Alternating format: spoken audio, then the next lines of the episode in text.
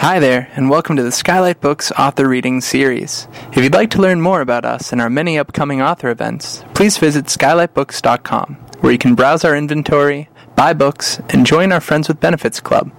You can also follow us on Twitter, Tumblr, and Facebook.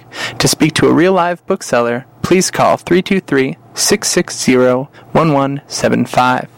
Thanks for your support and enjoy. I'm just going to read for about five minutes from the Library of Fates, and then we're going to do a little Q&A. Um, and there's some seats open if anyone wants to sit up here. You're interested? Okay. Um, so the book starts with the parable of the land of trees. And I should actually say also thank you to all my friends who are here today, and also thank you to Skylight Books. This is the second launch that I've done here, and it's been my neighborhood store for a long, long time, and I just, I love it. Um, it's a great bookstore. Um, so this is the parable of the land of trees. Long ago, there was a land entirely occupied by some of the most beautiful and oldest trees in the world. These trees had inhabited the earth longer than humans, longer than the Vetalas, the immortals who roamed the planet alongside humans till they all but disappeared.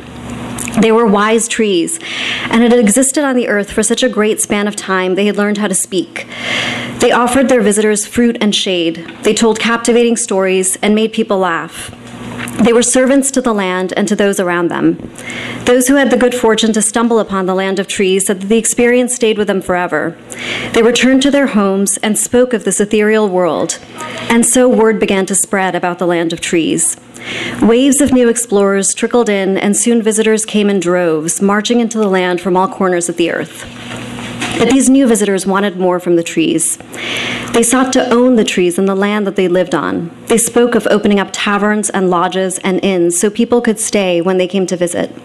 They wanted to build roads, bridges, and infrastructure that would allow individuals to come by the thousands so that they could experience the land of trees.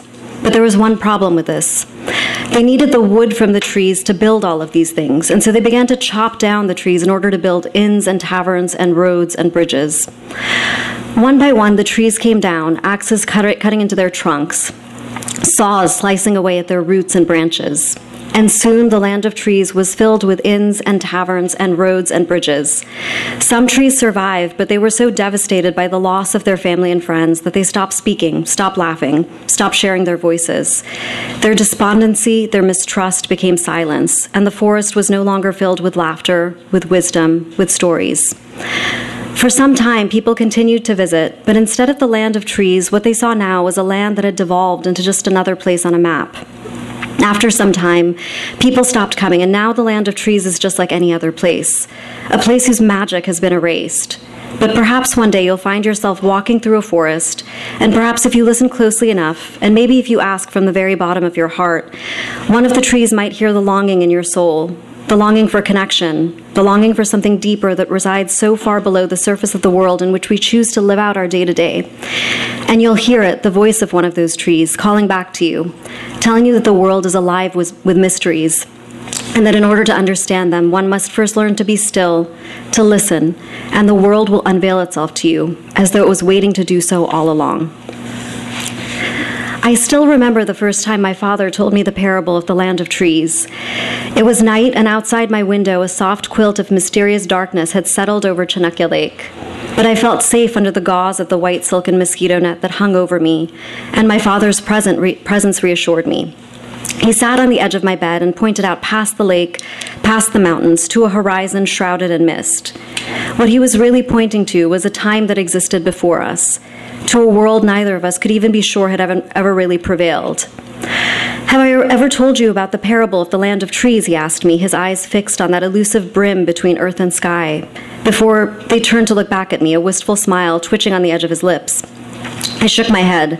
Outside my window, lanterns lit up the sterns of houseboats on the lake, their, twin, their twins reflecting in the water, suggesting another world underneath that channel, a mirror to the one that we inhabited now. I wondered about the people who slept on those boats, who lived in that sphere I still had never seen. I thought about all the places I had never visited, that I had heard about only in the stories people told me. And then in the gauzy lamplight, over the quiet, contented chirping of insects calling out to one another in the night, my father told me the tale. I didn't understand then how stories have a way of staying with us long after people are gone. That night, I simply held on to his words, somber and thoughtful. I listened to his voice, calm, soft, measured, wise. It was how I would always remember it, taking it for grant, taking for granted that it would always be there.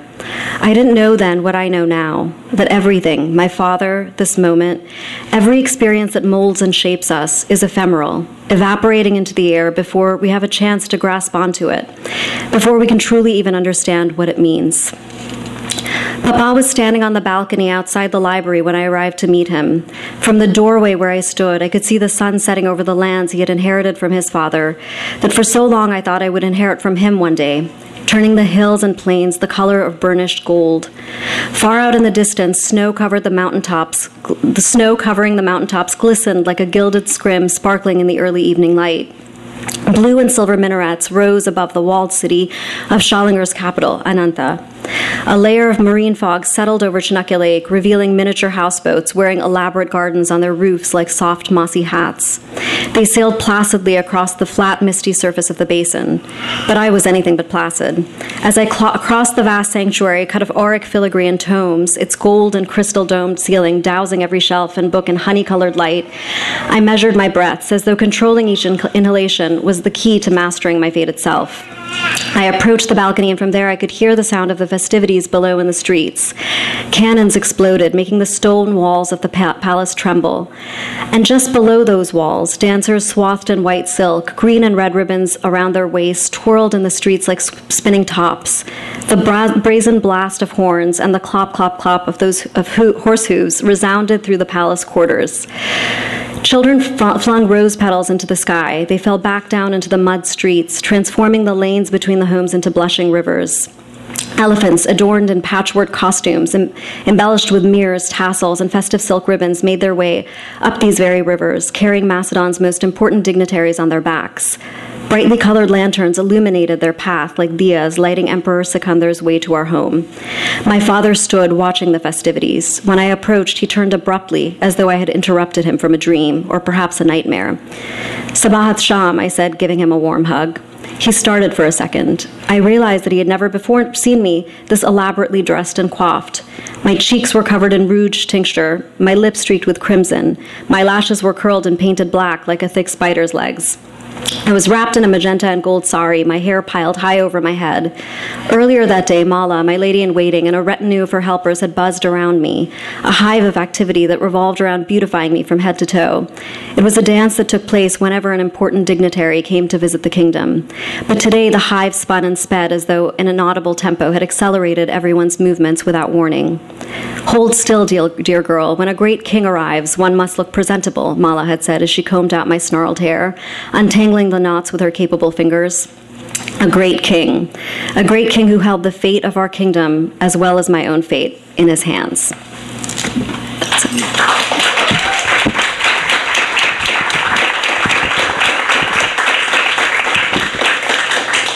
So good.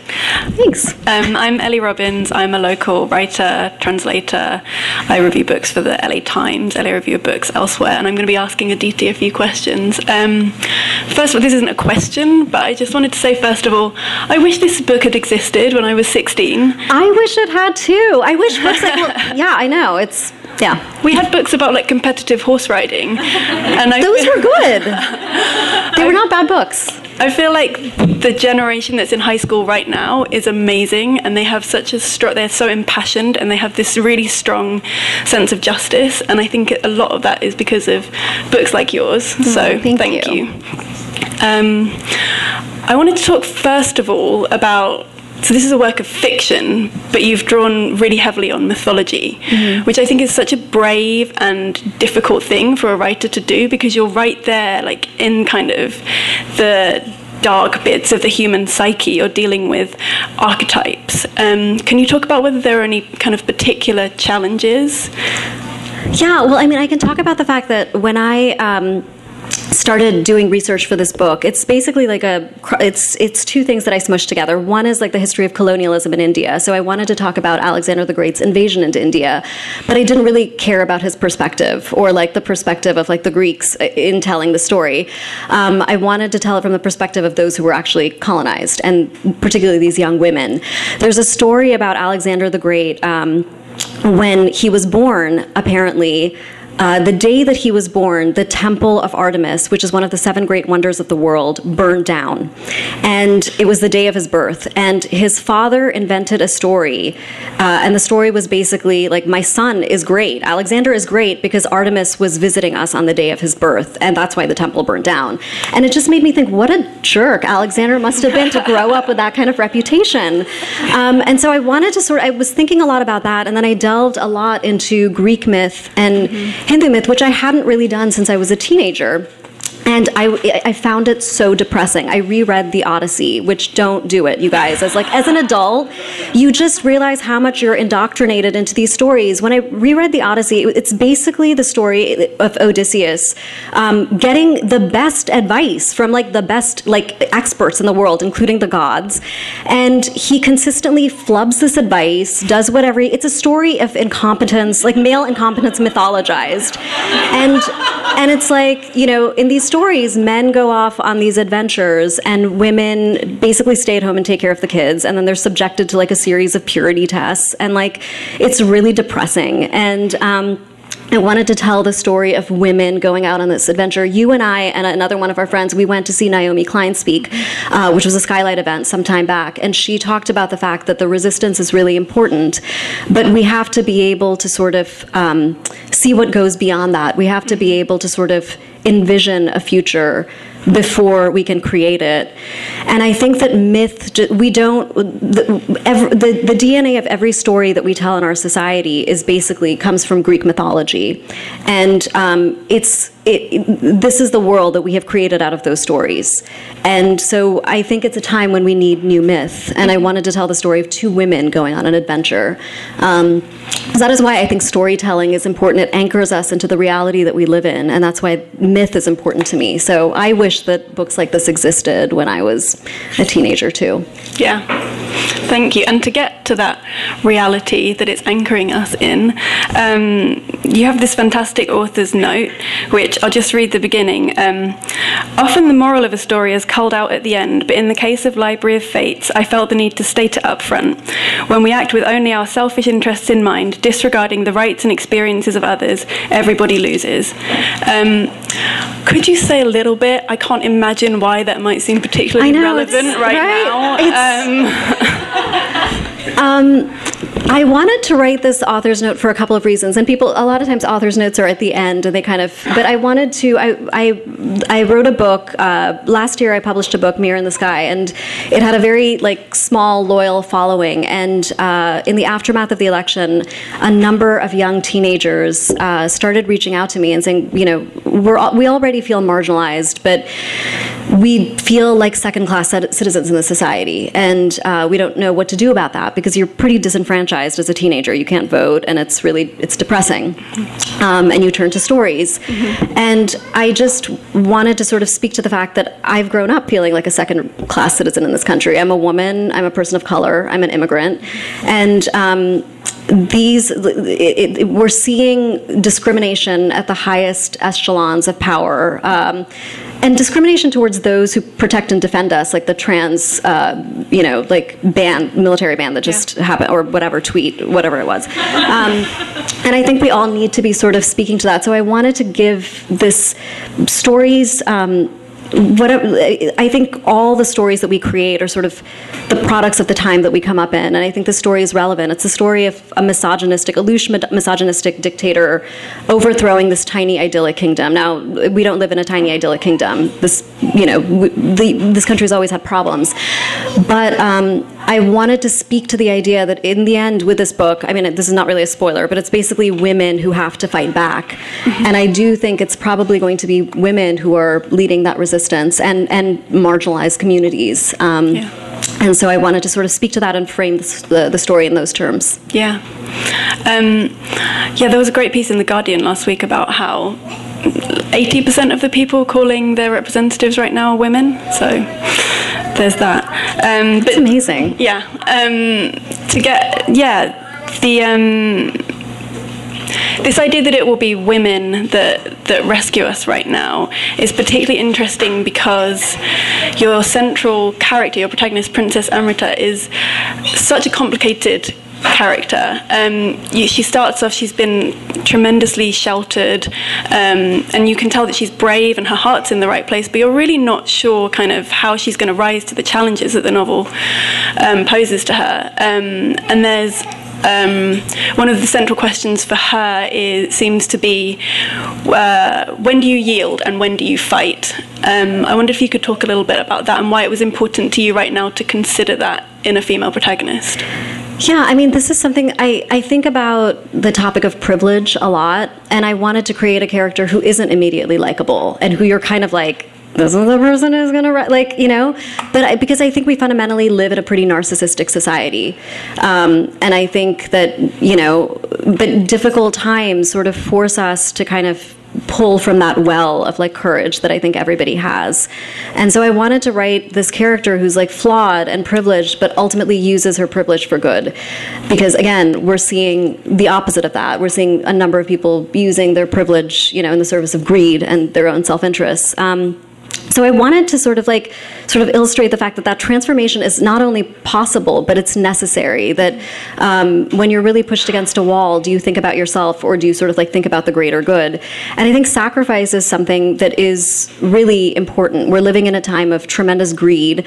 I think all of us have to make certain sacrifices, but it's I think a lot of times women are asked to make certain sacrifices and we're more comfortable doing it. I, I hate to sort of gender it, but you know that's basically what we're doing on this panel.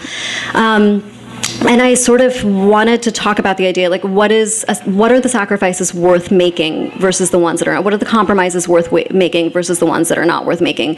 The story opens with Amrita's father making a compromise that he is not comfortable with. And it's basically um, adhering to sort of like the laws and norms of this other culture, which believes that women are property. And he does not believe that, but his kingdom will potentially be invaded if he doesn't go along with it. So he makes a bad compromise, mm-hmm. and there's a consequence to that. But I don't think all compromises are inherently bad. I think those that sort of enhance. Um, those that, that uh, sort of compromises that are made in the service of the greater good, I think always have good outcomes. Yeah. Um, I wanted to close by talking. Aditi has this terrific TED talk about harnessing the power of the unknown. Um, I wanted to speak a little bit about um, how you had to harness the power of the unknown in order to write this novel, and then how the novel itself celebrates the power of the unknown.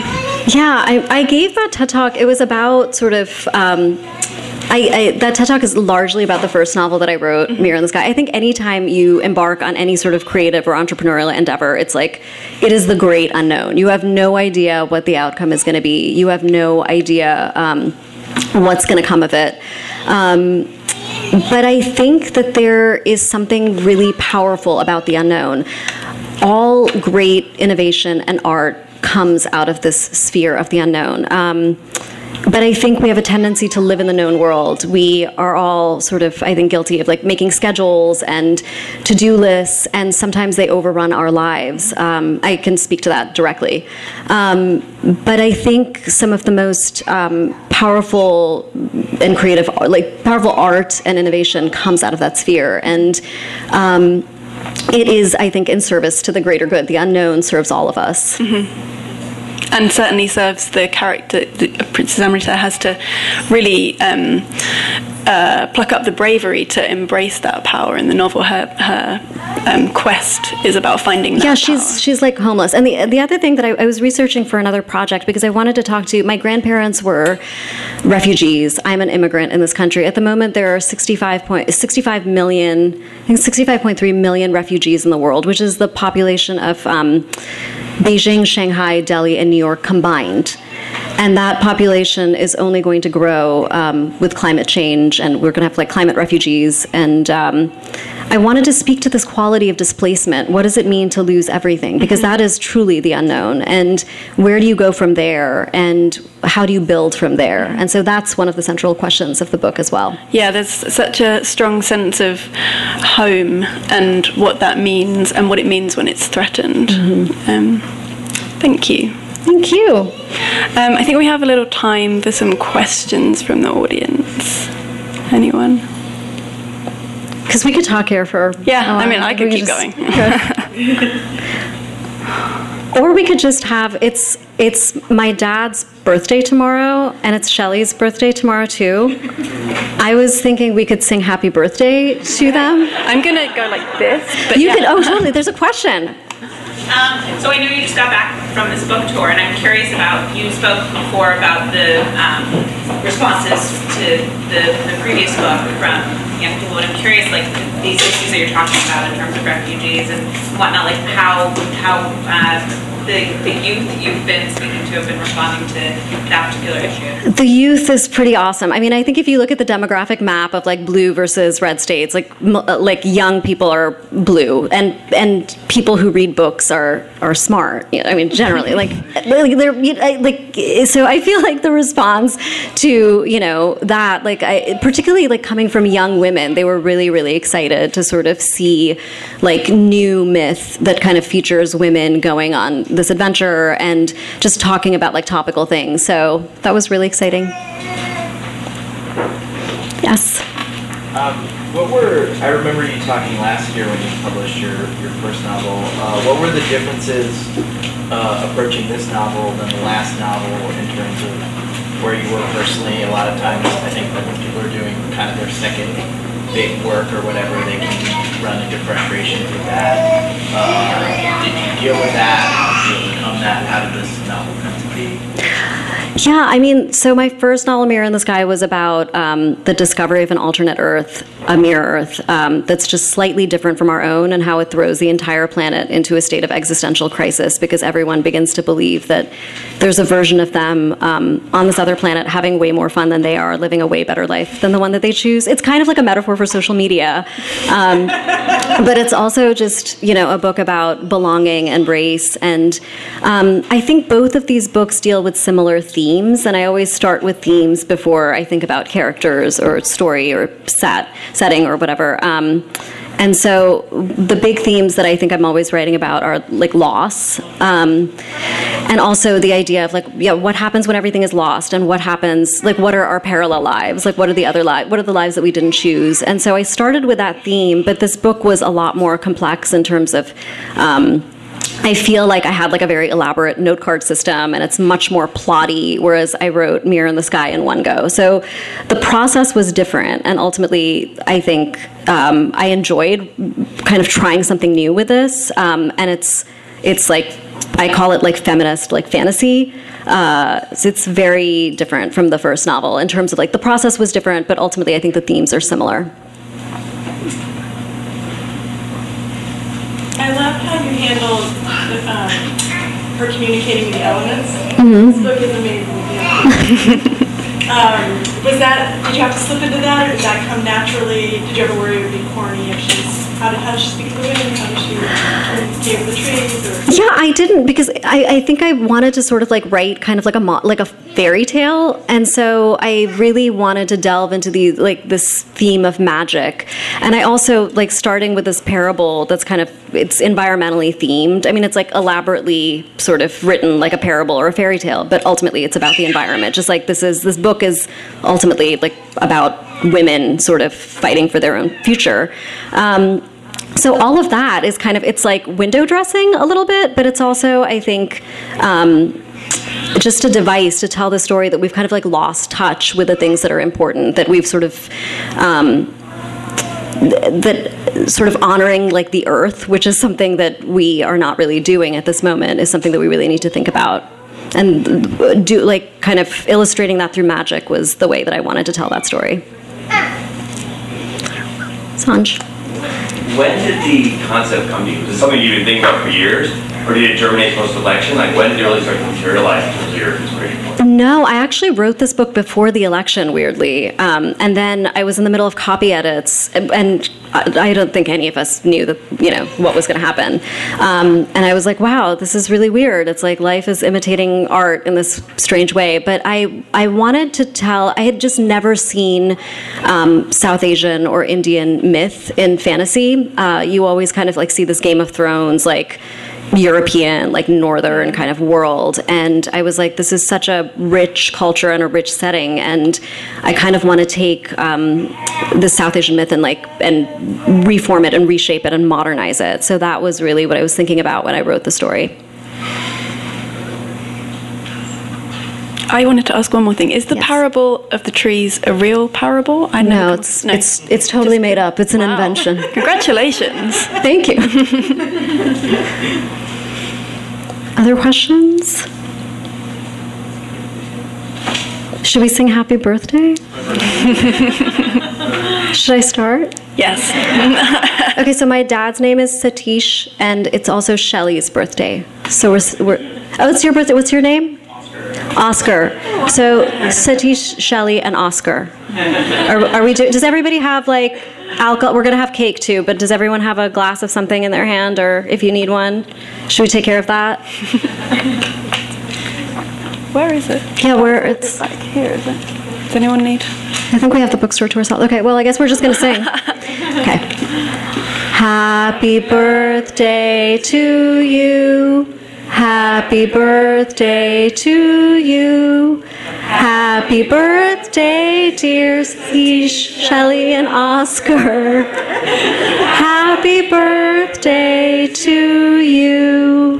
Yay. You've been listening to the Skylight Books author reading series. Don't forget, you can listen to this and all our other great podcasts at skylightbooks.com. Thanks again for stopping by, and we hope to see you soon.